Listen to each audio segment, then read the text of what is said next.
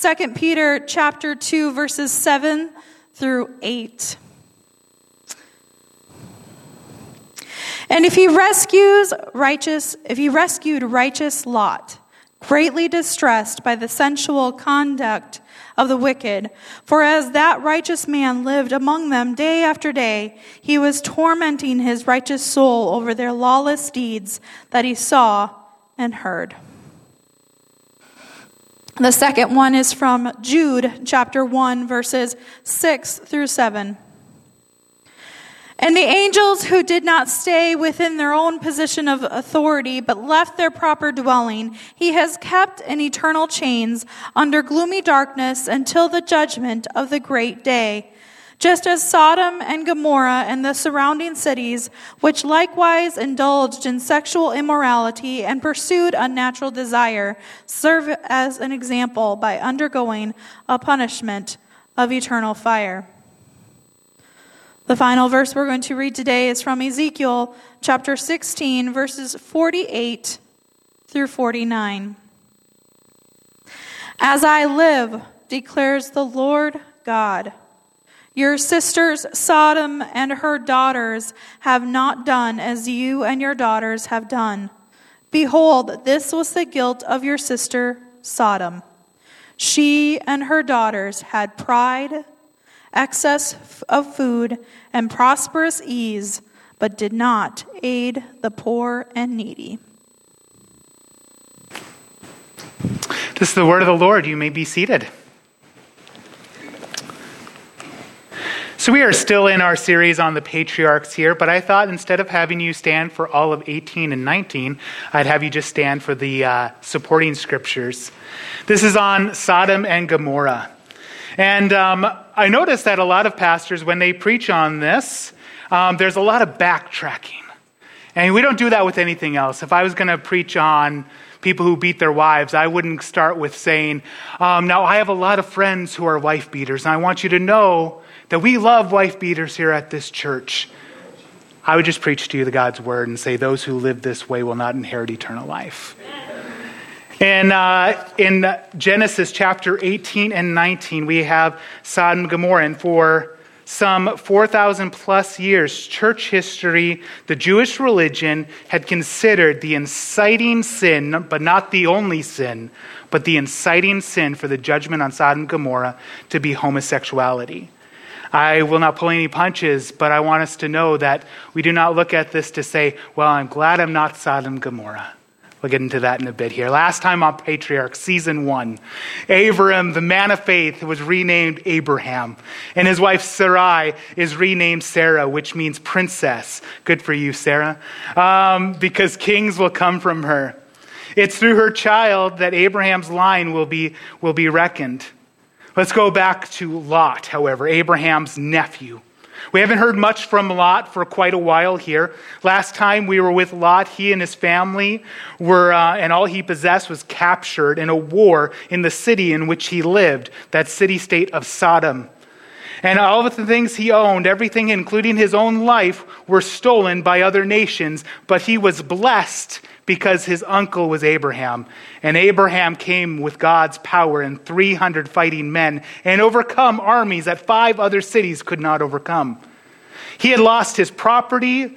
He had lost his property, his cattle, which was a source of tension, which led them to split between each other, between Abraham and Lot. He had lost his family. He had lost his own freedom. And then he regains it all. And then what does he do? He returns to Sodom. When I was preaching on this, I said, like, why? Why would he return to Sodom when he knows that Sodom is just a bruised reed? If you try to lean on it, it'll break and pierce your hand. But he's gotten used to Sodom. He's gotten used to the city life. He doesn't want to live in tents. You know, in, in chapter 11 of Hebrews, when it talks about the men of faith, and it talks about Abraham, Isaac, and Jacob, the patriarchs, it said they lived in deserts, in tents, because they were sojourners. Lot lived in tents. He lived in that. Then he decided he would camp outside of Sodom. Then he was living in Sodom. And by the time we get to 19, he has a house in Sodom. Because he didn't want to live as a foreigner. He wanted to make his home in the city of sin. Chapter 19 really is about the consequences to continued disobedience. It's the consequences of being double minded. It's the consequences of being lukewarm. Before Lot went over and decided to camp by Sodom and Gomorrah, he already knew from Genesis 13 13. So we go way back. I don't know how long I've been preaching on this. I think Jess said like two, three months. I don't know if it's been that long or not.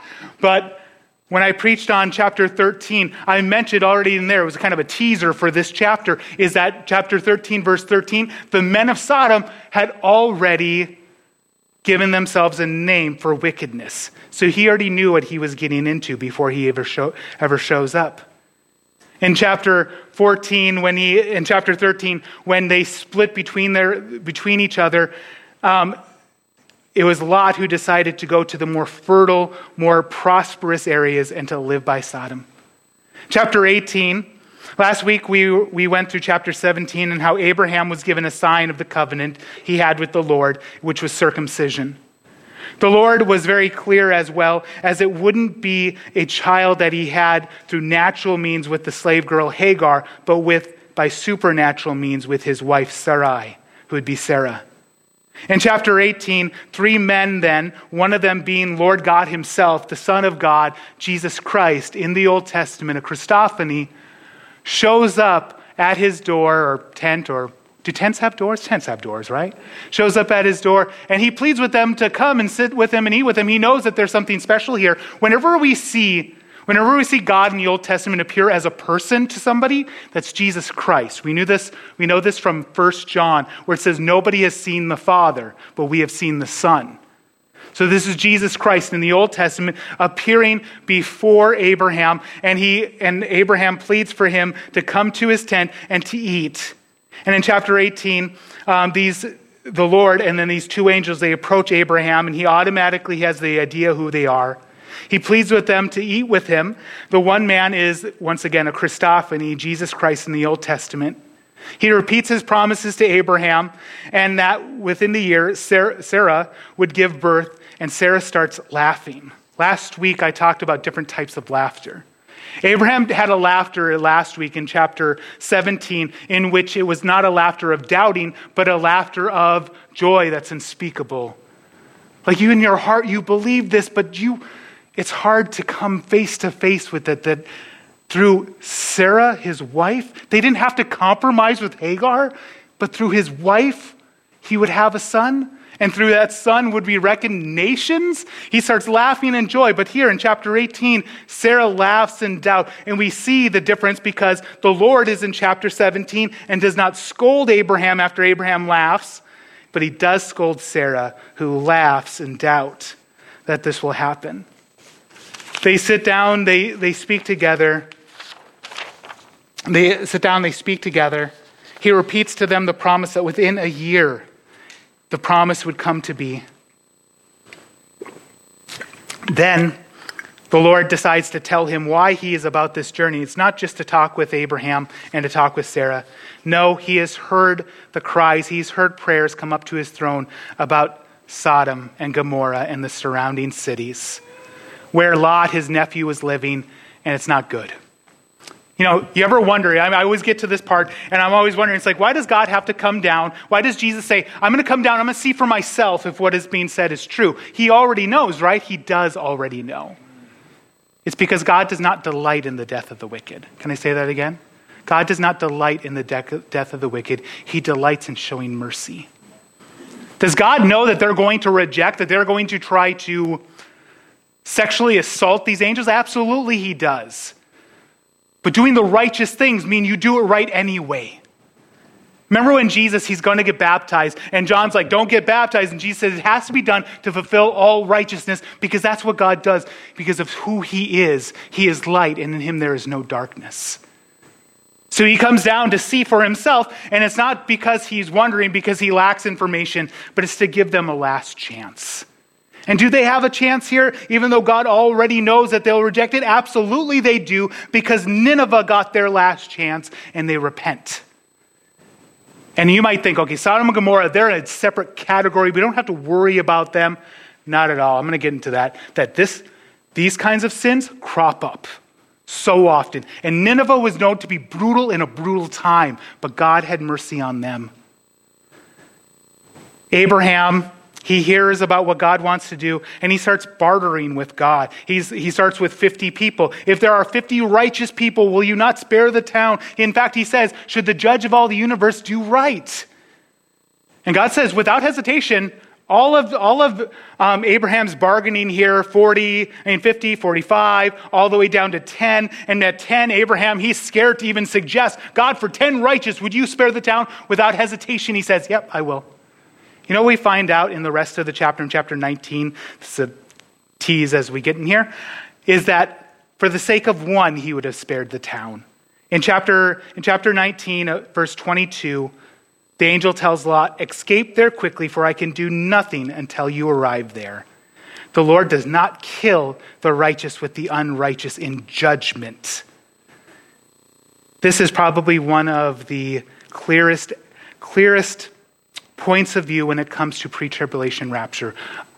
See, it's not that God will spare us from martyrdom or trouble in this world. Jesus said, In this world you will have trouble, but take heart, I've overcome the world. We are not appointed to suffer the wrath of God, however. Please understand that. And then in 1 John, remember we went over that verse that said, Perfect love casts out fear, for fear has to do with judgment. Abraham doesn't have a Bible, he doesn't know this.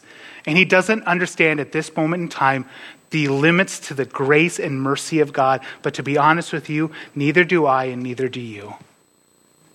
In fact, I remember a poet saying that if every, if actually turned into a song, that if every person was a scribe by trade, if all the oceans were ink and all the clouds were parchment, to write the love of God would drain the oceans and fill the skies.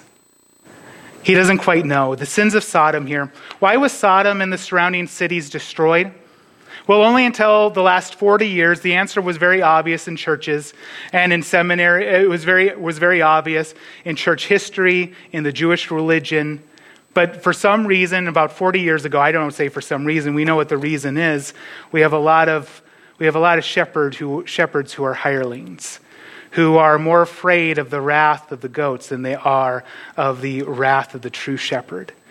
Um, until 40 years ago, it was very clear that what the inciting, instigating, not the only sin of Sodom and Gomorrah was, that being homosexuality. I, have got my here, the works of Josephus, Flavius Josephus. He was a Jewish scholar, historian, contracted by the Roman government to write a history of the Jewish people. What was the Jewish mindset for Sodom and Gomorrah? Um, was that. Uh, to get to the, the place I was looking here, so I don't have to read the entire thing to you, um, is that they abused themselves with each other in sexual immorality. It didn't start that way, though. It started um, about this time, so- the Sodomites grew proud on account of their riches and great wealth, and they became unjust toward men the impetus towards God in so much that they did not call to mind the advantages they received from Him. They hated strangers and abused themselves with sodomitical practices. That would be sex of men with men. That was, that was the understanding. And about 40 years ago, people are like, no, it's inhospi- inhospitality. God does not destroy entire towns because they're rude to strangers. He does because their sins reach him. Drax in uh, Avengers Infinity War, we may have asked the question, why is Gamora? But you ever wonder that too? How does a place get so bad? How does a place get so bad where we see such incredible evil to where they are just seeking to, once again, sexually assault angels themselves? Well, John Owen said, The seed of every sin is in every human heart. Here's the takeaway you should not have. This is not, should not be your takeaway at the end of the sermon today. Man, I'm sure glad I'm not like Sodom and Gomorrah. I'm sure glad that I'm not like other men. That was the, that was the Pharisees' prayer. But it should be, Have mercy on me, God, a sinner. Jesus said on the day of judgment, it will be more bearable for the cities of Sodom and Gomorrah than for the cities in Judea because they had more light, and you have so much more light than they do. In 1 Corinthians chapter 15 verse 33, it says, "Do not be deceived, bad company corrupts good character." In the story of Lot, we see this in living color. When Abraham and Lot separated, it was Lot who made his choice. And he didn't see through God's eyes or he tried to use God's wisdom. He used earthly wisdom. The place looked good. The city of Sodom seemed to be prosperous. Before long, he was living there, and at the start of 19, he is actually in the city gates. Chapter 19 is where we are picking up here. You might wonder okay, this is a series on patriarchs. What does this have to do with the patriarch Abraham? Everything. Everything. The reason why God spares Lot is for the sake of Abraham. It's good to have, you know, it's, it's not so much what you know, but who you know. Make sure you know Jesus, right? Yeah. For Lot, he was really fortunate. He was really blessed that he knew Abraham, the man of faith. Chapter 19 really doesn't have Abraham except for a small bit towards the destruction, but it is because of Abraham that God spares Lot. So in verses 1 through 22, let's look at the main characters throughout this. We have Lot and his family. Two, we have the angels of the Lord. And three, the men of Sodom. Instead of focusing on one of them per point, we're going to focus on all three in the different sections here. We're going to start in verses 1 through 8, starting in verse 1 of chapter 19. And you can have the verses up as I'm preaching today. Once again, I thought would, I would have mercy on you and not have you stand for the entire reading of the scriptures. Um, verse 1 here. The two angels came to Sodom in the evening, and Lot was sitting in the gate of Sodom. When Lot saw them, he rose to meet them and, bar- and bowed himself with his face to the earth and said, My lords, please turn aside to your servant's house and spend the night um, and wash your feet. Then you may rise up early and go on your way. They said, No, we will spend the night in the town square. Lot is at the gates of Sodom, and that's actually significant. It's not that he just likes to hang out at the entrance to the city. The gates is where business was conducted. It's where things were decided. It's where they would judge between things. And you know, you don't have to go throughout beyond scripture for this to know history of the time. You just go to the book of Ruth. And if you remember, when Boaz wanted to make his claim to Ruth and to the property of his relative, he went to the gates of the city and the elders, and he made his case. So Lot, Lot, he he's camping out outside, he moves inside, he is now a civic leader in Sodom. You know, and what Becca read today from 2 Peter, it said that his heart was afflicted because of the lawless nature of what he witnessed there. So why doesn't he do something about it? And this is where this is where American Christianity has failed America because we have gotten so steeped into wanting power that we then we start letting things slip. Like I said before, if you go to a lot of churches, they preach on Sodom and Gomorrah, there's going to be all kinds of apologies for what's about to be said. I've got no apologies. I don't defend the Lord, he can defend himself. The soul that sins shall die. So he's travailed in spirit, but he's still wanting to climb up that political ladder. I'm going to name names today. Why not? Um, Al Sharpton is a pastor. I don't know how many people even know that. He's a pastor, and uh, he, um, after the George Floyd thing, and at the funeral of George Floyd, which was at an Assembly of God university, he preached there. There's nothing of Jesus. There was nothing of turn away from your sins, or you too shall perish. It was all about the social constraints. You know what I was amazed is he actually kind of had a bit of scripture he could preach. I was like, so you understand, it. you just reject it because you want a certain civic authority. So you might even be bothered by these things. You might say, oh, well, according to me, my personal feelings are bad. It's the problem when you make deals with the devil. The devil always gets the best end of the deal. There's this uh, parable in the Middle Ages about the devil coming to a man, telling him, okay, you know the seven deadly sins? Pick one. I will ignore all the rest with you. I'll only tempt you in one. And the man, already being a drinker, said, Oh, I'll pick gluttony because I already drink, and that's part of gluttony. And before long, at the end of the story, he's murdered his own father because he got so drunk. And the moral of the story is don't make deals with the devil, and all sins are deadly sins. Lot sees these people. He's part of, once again, him being in the city gates. That tells us that he is part of the civic authority. And so he sees these men and he knows the city he's in.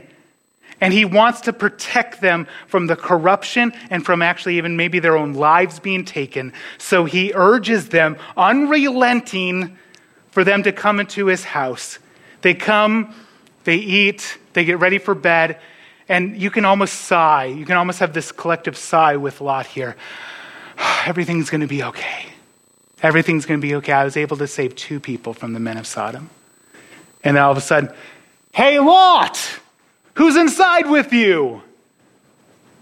2 Peter chapter 2 verses 7 and 8 Becca already read this. And if he rescued Lot greatly distressed by the sensual conduct of the wicked for as that righteous man lived among them day after day he was tormented his righteous soul over their lawless deeds that that he saw and heard.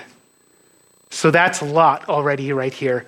We have the angels and in chapter 18, we see these angels' purpose. They have now come to, they have come to Sodom and Gomorrah, and they will see how they will treat two strangers. These two that Lot knows are important. He knows that they are important. They are truly more than that. They are angels. We are told that some of us has entertained angels unaware. I kind of liken the angel's purpose kind of like to the show Undercover Boss. I don't know if you've watched it. It's kind of bananas and a bit of corporate propaganda, too. And I always like I always like the ones where the uh, supervisor is being really mean and cruel, and they have no idea they're being mean and cruel to the CEO. And then when they find out, they're all full of apologies. They're like, "I'm so sorry, I fired you." this is undercover, and it's not the boss boss, but they don't realize they are entertaining angels unaware. They are here to bear witness. They are here to test. And the first test they have is for Lot. Will Lot let them move towards danger, or will he, or will he do what is right? And for Lot's, to Lot's credit, he does what is right. And in the New Testament, in 2 Peter, as we read, Lot is considered as righteous. I tell you, his righteousness is not due to his actions, but to, due to faith. He believed in the God of Abraham, even though he was a, he was a compromised believer. He was a wish washy believer. He was a lukewarm believer. He was double minded. He wanted to be both in the world and of the world. But we know we have to be we are in the world but not to be of the world.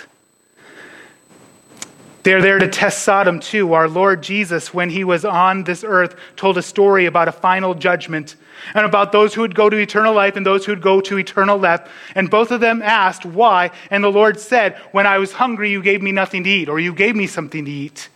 When I was a stranger, you welcomed me in, or you didn't welcome me in. And he goes on to these things right here, and he says that out of faith, he out, out of faith, they would do one or the other. And what would they do to the least of these? They've done to him. This is the angel's purpose. In verse 4, we have the men of Sodom. Picking up here at verse 4. But before they lay down, the men of Sodom, the men, uh, the men of the city, the men of Sodom, both young and old, all the people to the last man surrounded the house. And they called to Lot, Where are the men who came to you tonight? Bring them out to us so that we may know them. Lot went out to the men at the entrance, shut the door after him, and said, I beg you, my brothers, do not act so wickedly. Behold, I have two daughters who have not known any man. Let me bring bring them out to you, and to do to them as you please. Only do nothing to these men, for they have come under the shelter of my roof.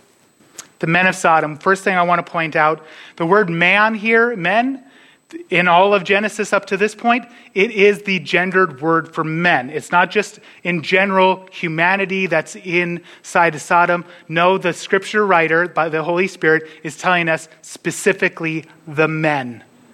The men are outside there and they are calling out. And it's not just some of the men, it's not just the rich, but also the poor. Not just the old, but also the young. All of the men. There's nobody there on the day of judgment who will be like, I, I resisted, I was pushing against them, other than Lot himself. All of the men of Sodom are out there, rich and poor, young and old. The men of Sodom have been building this reputation from a while, for a while. Once again, Genesis 13 13. When Lot moved his tents outside of Sodom, he knows all of this already, and that's why he tried to save these two right there. The NIV takes away all innuendo in verse 5 about what their intention is. To know them, this is a euphemism which means sexual relations. They want to have sex with these men. There's no other way of getting around this. Some people, revisionists, people who have another agenda, they'll say, oh, it just means, because the words literally mean just have an idea who they are. Maybe they're spies. But we see the same language used for when he says, I'll bring out my daughters who have not known a man. They are betrothed to men. They know of men, of course, but they haven't known a man. It's a euphemism that would be used throughout Genesis. For instance, when Adam knew Eve, she conceived and had a child. These men, they have made their intentions absolutely clear. In verses 6 through 8, these are somewhat difficult because we know that Lot is a righteous man, but he does he acts very unrighteously by trying to offer up his daughters to this crowd. Dr. James White wonders perhaps if this was a stalling tactic. I hope so. I don't know either way. One day when I get to heaven, I'm going to ask. Because, man alive, they're your daughters, man. It just shows you how far he's fallen. You wonder, what would Abraham do in this situation? He probably would have gotten his spear out and started doing what he needed to do, call his 300 men that he raised up. That's another good thing. I mean, so, so Lot has his own family, his daughters. Abraham does not have any children at this point, but he has 300 men born in his house that he's trained for war. How important discipleship is? It's so important. You know, we don't have we don't have activities every single day of the week because we want you to disciple your family. Everything we do is geared towards that, for families to disciple each other, to give you the tools so that you might every day get discipled, so that you may have people around you that you make disciples, so that we have something like that, as opposed to being the only one outside that door making these compromises like Lot is. So that's one through eight. Obviously, this hopeless situation. In verses 9 through 13 is where we'll pick things up here. The men of Sodom, the angels, and Lot. In verse 9, after, after Lot has called them brothers, once again, how far has he fallen? He's like, he's not saying, like, what are you going to do, you wicked people? He's like, brothers, don't do something so wicked. You know what their response? Verse 9. But they said, stand back and they said, This fellow came to sojourn, and he has become the judge. Now we will deal worse with you than with them. Then they pressed hard against the man Lot and drew near to, to break, break the door down. Don't judge me. Right? You hear that before? The only verse of the Bible anybody ever knows seems to be do not judge. The most out of context verse you'll find in the entire scriptures, totally subverting the meaning of it. Let me talk, to, talk about not judging. You know, I have on here, do not judge the Sodomites. They get very angry, and they might do worse to you than they would with others. You hear the thing, don't judge me, only God can judge me. And it's true, but only God will judge you. Here's what we're tempted to do. This is where we become judgmental. Jesus said, do not judge. In verse 7, in Matthew chapter 7, verse 1, do not judge, for whatever judgment you judge others with, you will be judged with. Whether you judge or not, you will be judged with the judging by the one who is the right judge. This is why I go verse by verse through the scripture, or else I become the judge. Or else I come here and I'm like, this is what seems right to me. Let me tell you all the reasons for this. But if I go through the scriptures, I'm not the judge. I was talking with somebody, we were talking to this, and he was getting kind of upset with me. And I was like, here's the thing I can't judge people homosexual, transgender, whatever. The Bible already does that. And if I don't say what the scripture says, then I do become the judge, deciding who I'm going to exonerate and who I'm going to condemn. When I know that the scripture condemns me, but I found life in Jesus Christ, so I tell others, the scripture condemns you, find life in Jesus Christ. It is the only way. Amen. In verse 10, we see Lot has some guardian angels here. In verse 10, but the men reached out their hands and brought Lot into the house with them and shut the door.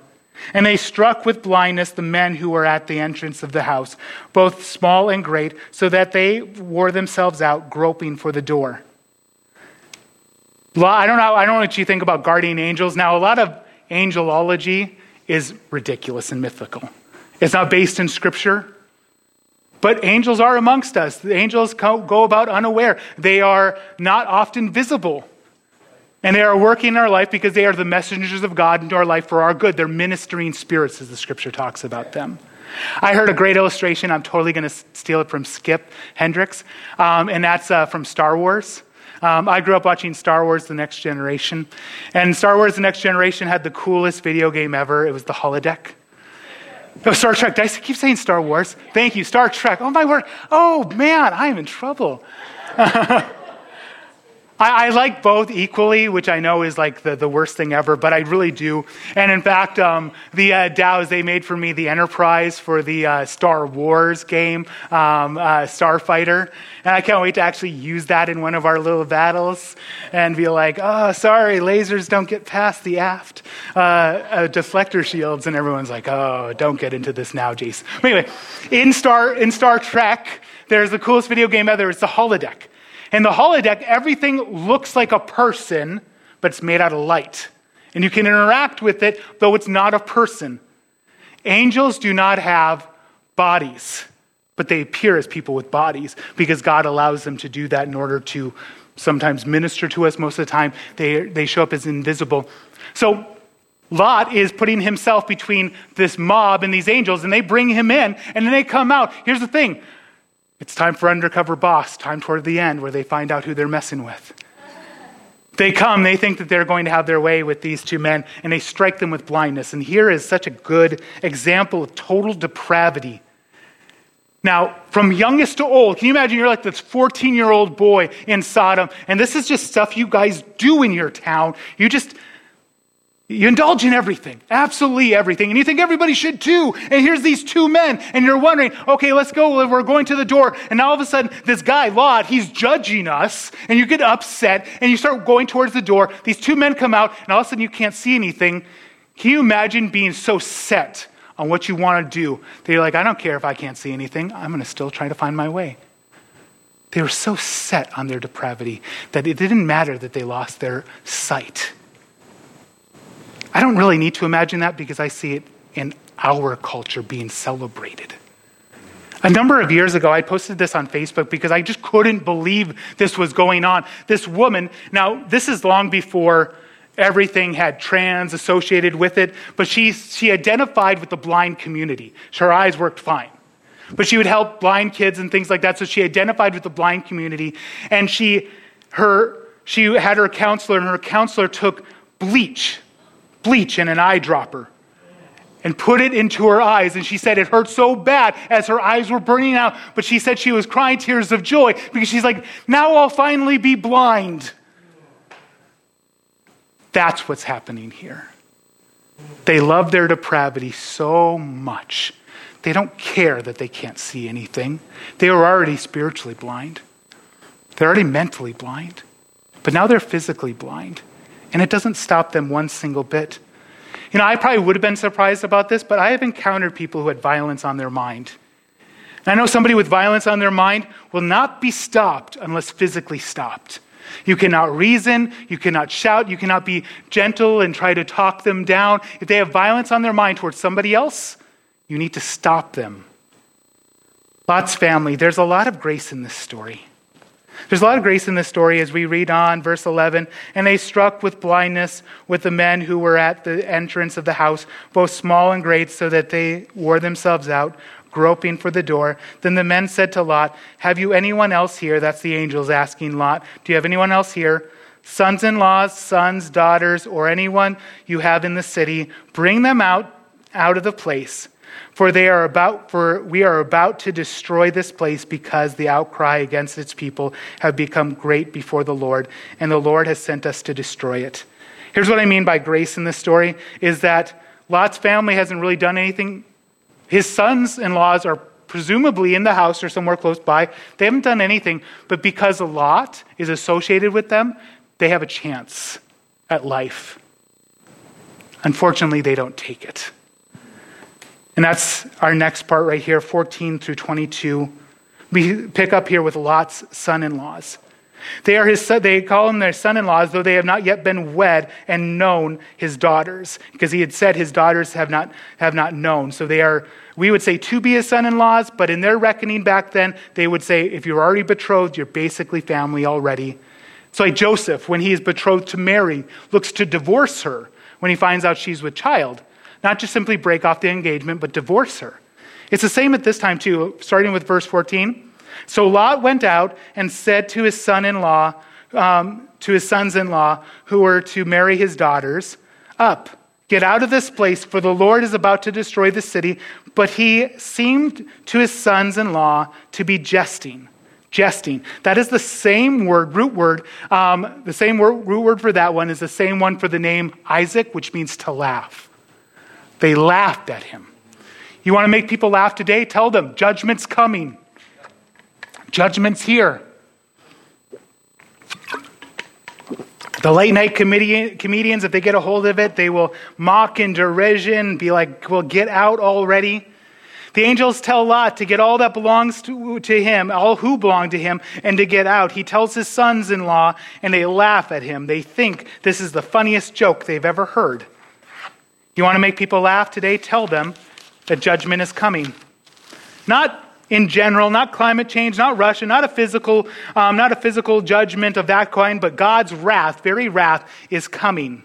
All the late night shows will make jokes. Your unbelieving family will laugh in your face.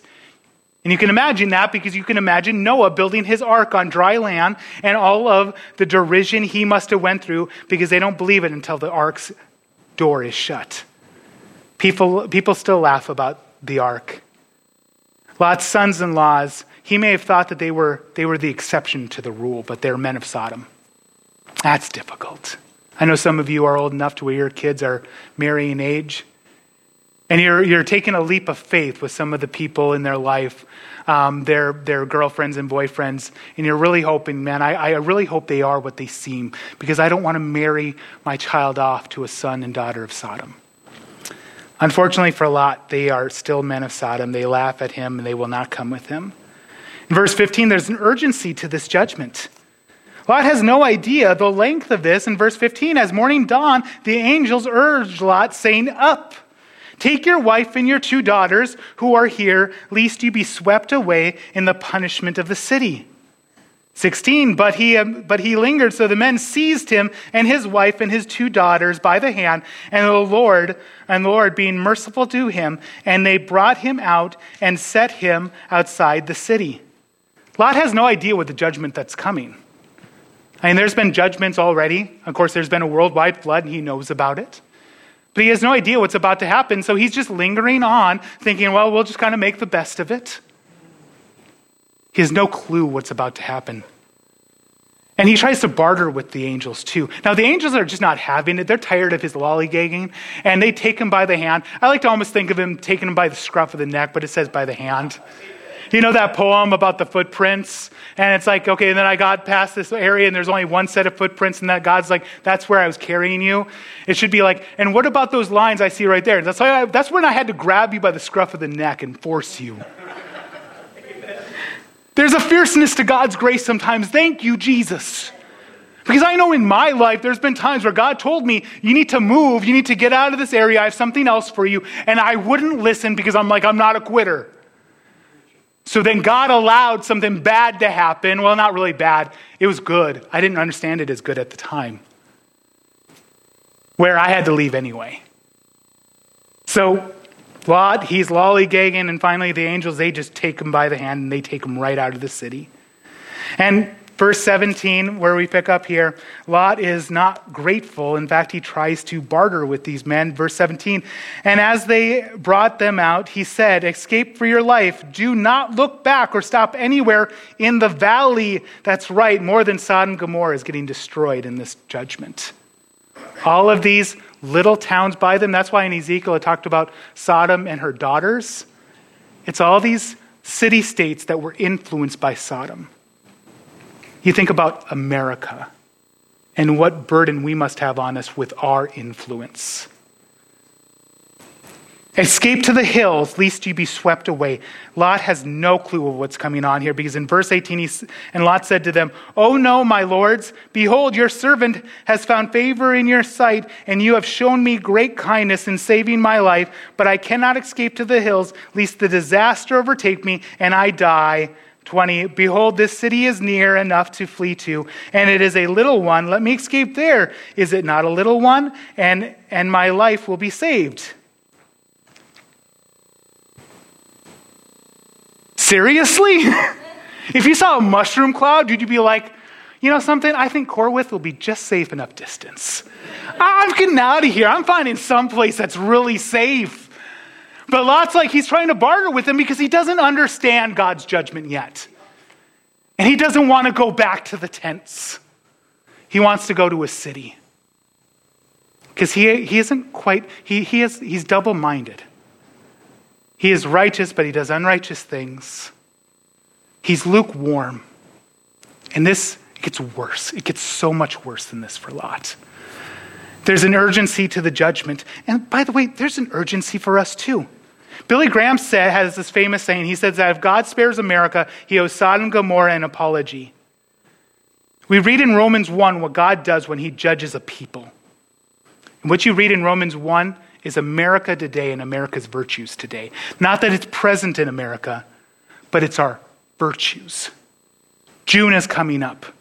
June is coming up, and in every nation around the world, we have an embassy. Will will will rise the will rise the rainbow flag, and we'll call it pride after a deadly sin. God is judging America. He is judging America. Shouldn't there be an urgency? Because we are like angels in that we have a mission from God. We are messengers of God. That's what angel means. Should we not grab people by the hand and tell them, flee from the, this evil generation? Having God's fierce grace on us, and Lot's pleading right here because he doesn't understand God's judgment. Abraham did not understand God's grace yet, but Lot did not understand God's judgment. Verses 21 and 22, I talked about this before. Abraham pleads with God and he asks, What about 50? What about 45? What about 30? What about 10? If Lot had stayed in that city, God would have spared it for one. Abraham didn't yet know God's grace, even if, even then, eh, if the town would have repented in sackcloth and ashes, it would have been spared. Just like Nineveh. God would have let, God God could have let Lot die because of his constant dragging his feet. However, because of Abraham, his servant, God protects and preserves Lot's life. Lot even makes a stupid request about staying in a small town, and the angel grants it. Sometimes we make these stupid requests to God, and God says, Fine, I guess you'll just find out the hard way. And you know, he does find out the hard way. He takes off from there and he goes exactly where the, where the angels tell him. In verse 22, escape there quickly, for I can do nothing till you arrive there. Therefore, the name of the uh, city was called Zoar, which means small town. Picking up here in verse 23, the sun had risen on the earth when Lot came to Zoar. Then the, then the Lord rained on Sodom and Gomorrah sulfur, um, sulfur and fire from the Lord out of heaven. Take a look at verse 24 right here. Then the Lord. You notice that's spelled interesting in your, in your Bibles. Hopefully, you're following along with in your Bibles. It's capital L, capital O, capital R, capital D. I always, sound like, I always feel like I sound like the, the goose from Charlotte's Web. Double L, double O, double R, double D. Um, capital L, capital O, capital R, capital D. They're translating the covenant name of God, the tetragrammaton, which means four consonants. We believe it's pronounced Yahweh. So, if you read that, then Yahweh rained on Sodom and Gomorrah sulfur and fire from Yahweh out of heaven. Are there two Yahwehs? No. One in essence, three in person. This is one of the clearest Trinitarian verses in the Old Testament, in which there's two persons of the Trinity. When witnessing to Jehovah Witnesses, and Jehovah Witness, by the way, is a bad translation of uh, the Tetragrammaton. Uh, Yahweh is a much better one. When, when witnessing to them, and you're talking about Jesus, and that, that big thing they want to talk about, well, is Jesus fully God? Is he a God or whatever? Point to this right here. No, he is Yahweh. He is Yahweh. He is Jehovah of the Old Testament. In Isaiah chapter 6, when it says that in the, in the year King Uzziah died, I saw the Lord. The Lord he was seen was not God the Father, for no one has seen God the Father. He saw God the Son. We have Yahweh, out of Yahweh, out of Yahweh, fire and sulfur rains down from heaven. Now, there's different tri- explanations to this. I, I had read one earlier this morning about um, the whole region having a kind of reservoir of bitumite, which is a flammable tar. We read about that in chapter 13, oh no, chapter 14, sorry, chapter 14, when there was the war between the four and five cities, when they attacked Sodom, um, the people of Sodom fled and they got stuck in these tar pits. Um, so there are some who theorize that perhaps God sent lightning down and ignited those, those tar pits, which basically like throwing a match into a gasoline tank. Boom. Um, there's others who uh, um, there, there are others who found um, these what looked like hailstones um, that were flammable. Actually, um, uh, your elder Dennis was telling me about that today. And when they looked at them, they tried to set them on fire. They, they went on fire and melted. Um, however, it is, we know this God is the one who did this. God takes full responsibility. And in Jude chapter 1, verse 6 and 7, we have, we have here Scripture interpreting Scripture. If we're not clear on Scripture, Scripture will tell us clearly what it means. In Jude chapter 1, verse 6 and 7, and the angels who did not stay within their own position of authority, but left their proper dwelling, um, he has kept in eternal chains under gloomy darkness until the judgment of the great day. Verse 7 Just as Sodom and Gomorrah and the surrounding cities, which likewise indulge in sexual immorality, uh, pursued unnatural desires, some of your translations say strange flesh, served an example by undergoing a punishment of eternal fire. Once again, the, the historian Josephus backs us up. Sodom and Gomorrah absolutely does condemn homosexuality. It absolutely does condemn it. Many people they will use, though, they will say, no, but in Ezekiel chapter 16, Becca read that, and unfortunately you put verse 50 in there. I was going to make the statement of like, don't be good Bereans today. Let me just read for you verses 48 and 49, because that's what people will do. And they'll say, no, it wasn't because of that. It was because they were inhospitable, because verses uh, 40, uh, 48 and 49 say, um, as I live, declares the Lord, your sister Sodom and her daughters have not done as you and your daughters have done. Verse 48 Behold, there was the guilt of your sister Sodom. She and her daughters had pride, excess of food, and prosperous, and prosperous uh, ease, but did not aid the poor and the needy. And they'll say, That's the reason. That was the big sin, is because they were not. Oh, you got 50 up there already, right? Oh, no, no, good. Wait, no? You got 50 up there. Ah, oh, man, I was going to make that a surprise. And everybody like, bigots, don't you see? If you read your own Bible, you would know that Sodom and Gomorrah is not about homosexuality. Then you read the next verse. You're a good Berean, or as Natalie is showing you guys already, verse 50. Because verse 50 says, They were haughty and did an abomination before me. Before me. When was the Lord there? Here.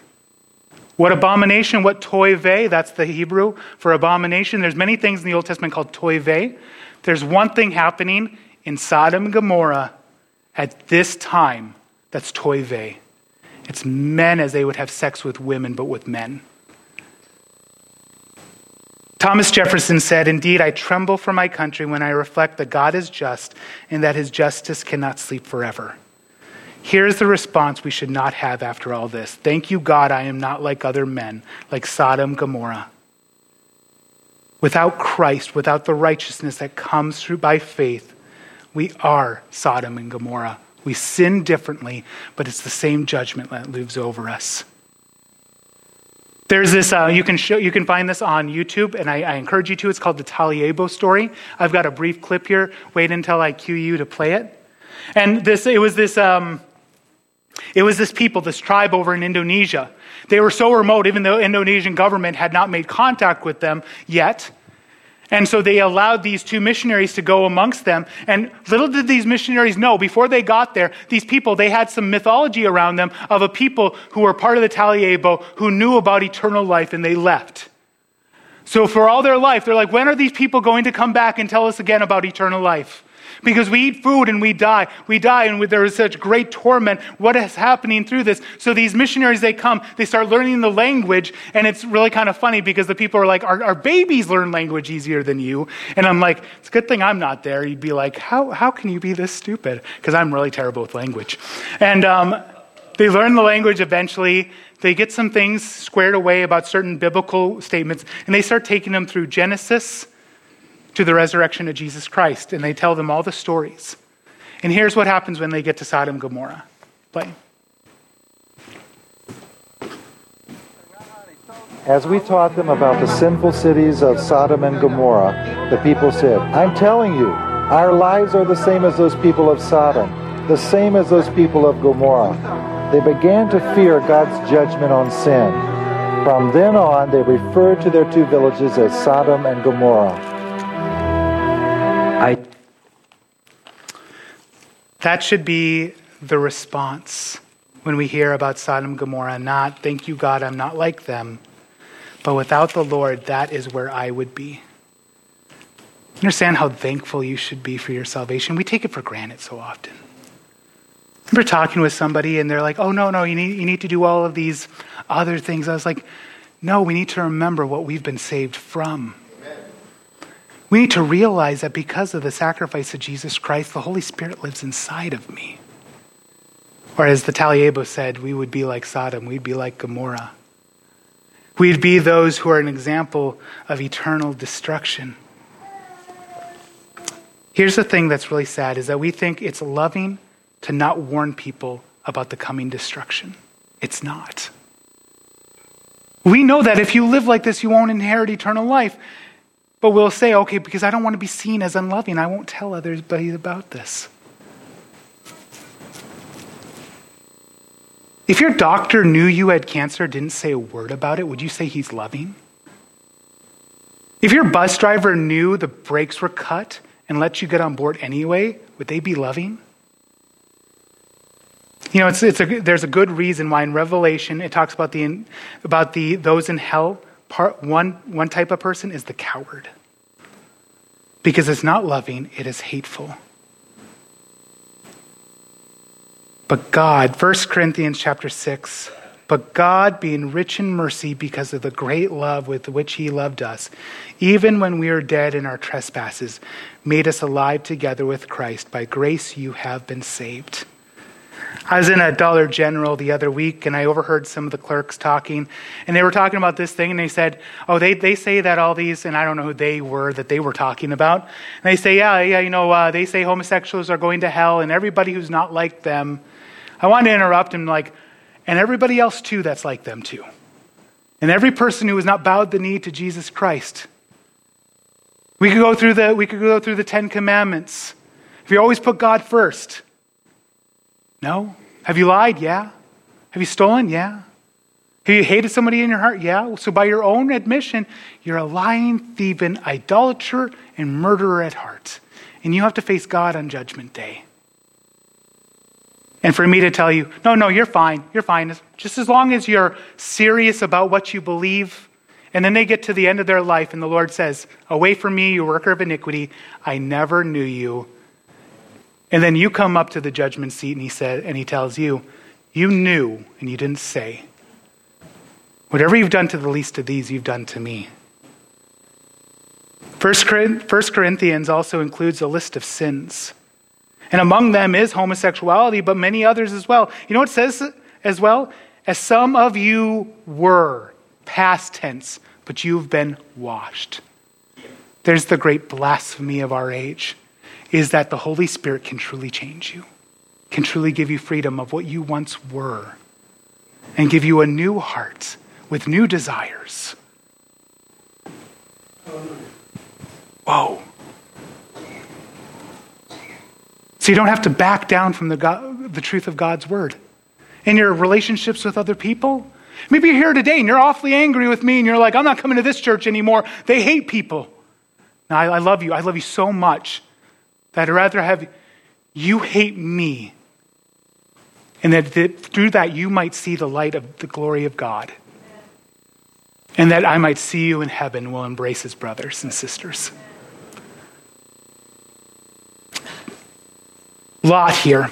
This story ends terribly. And I'm so glad this isn't where the Bible ends, or else this would be a really bad ending Lot, he ends up fleeing to the mountains. That's the rest of this chapter. He ends up fleeing to the mountains with his daughters. His wife looks back at the destruction. She can't quite let go Sodom and Gomorrah.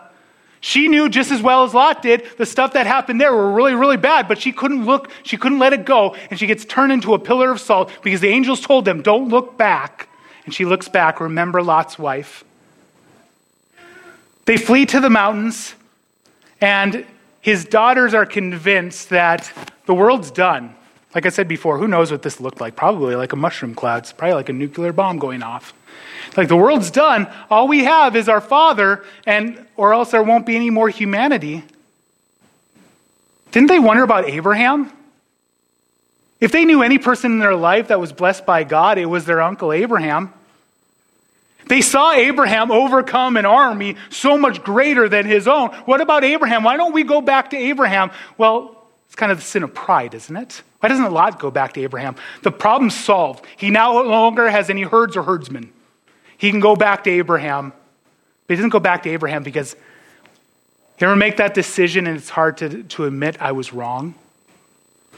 So they're there and they decide, oh, yeah, there, there's no more men. So they get their father drunk and they lie with him, and two nations who oppress Israel come from that lineage. In J.C. Ryle's commentary on this chapter, this just sticks with me too. He's like, by the end of this chapter, Lot has become like one of the men of Sodom because he told them, Here's my two daughters who have never known a man. Do with them as you please. And maybe not by his own will, but he's become like the men of Sodom and the men of Gomorrah. In Joshua, the, he says, How long? No, sorry, not Joshua, but in uh, 1 Kings, Elijah speaks to the people of Israel. He asks them, How long will you shift between two opinions? If the Lord is God, let him be God. If Baal is God, let him be God. We do not so much have that, but we do have this thing of like Lot, where we want to be in and of the world. We want to be thought well of this world. You can't serve two masters. And the more you do, you'll become more like the world, and the world become like you. Believe this. You know, I, I want to push back against something for the last like 30, 40 years. The most important thing in your life isn't evangelism. For you to go off and you're saying, okay, I got to evangelize uh, the drunks by being in the bar, even though you have a problem with alcohol, you would then lose your peace with God. That's not okay. Your most important thing is relationship with God. And then we find other ways by the grace of God, and only by the grace and holy, power of the Holy Spirit are you going to be a successful evangelism anyway.